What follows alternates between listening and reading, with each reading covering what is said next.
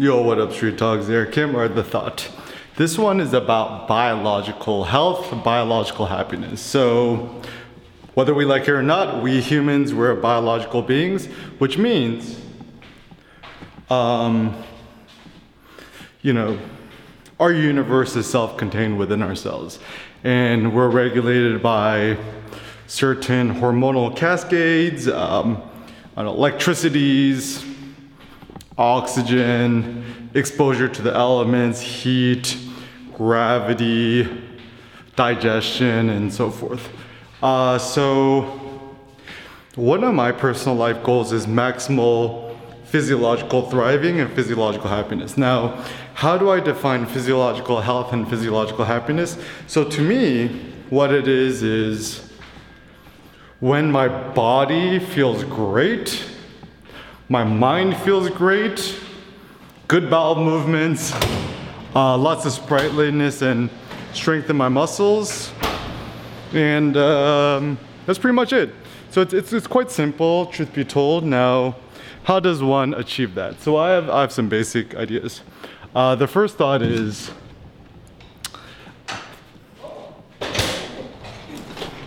Hey, you! No, no, no, No. You, you go inside. Well, let me leave it. No, I have to leave it. So Yeah, you, you could, you could, you leave on, you leave it there. Yeah. I leave it the door outside. Yeah, We're leaving it in there. All right. So, um, and yeah, so for me, it's so funny. After you have your daily bowel movement, you feel like a quadrillion times better.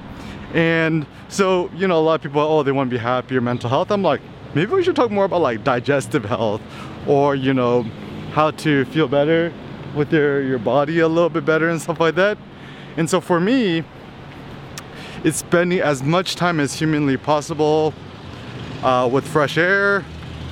I like changes in humidity, temperature, elevation, gravity, stuff like that. Um, you know, I like all the micropollens and allergens in the air. It kind of stimulates you.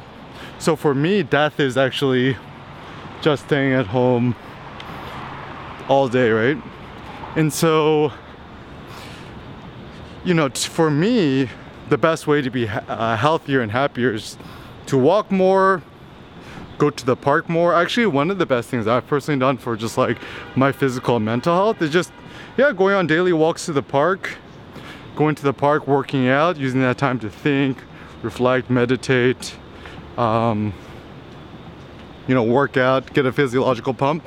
So even working out for me, I like the physiological feeling of the, you know, hormonal cascades that occur in my body when I'm working out and stuff like that. And, you know, often I'll meet people at the park so I can have a nice chat with them too.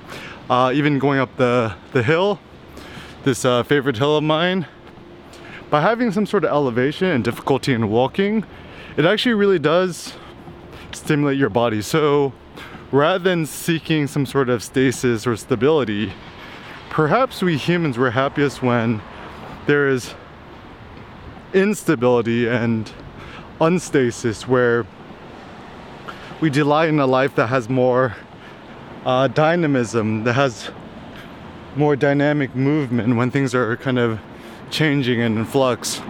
So, if we assume that biological health is true health, just think of yourself like a biological building um, being. Like, what do you need? You need, you know, ob- obviously food, water, you know, coffee and stimulants are, are good too. But I think our body actually needs some more of the good stress. They call it eustress, E-U-S-T-R-E-S-S. Eustress means, EU means Greek good. So it's not really a life devoid of all stresses.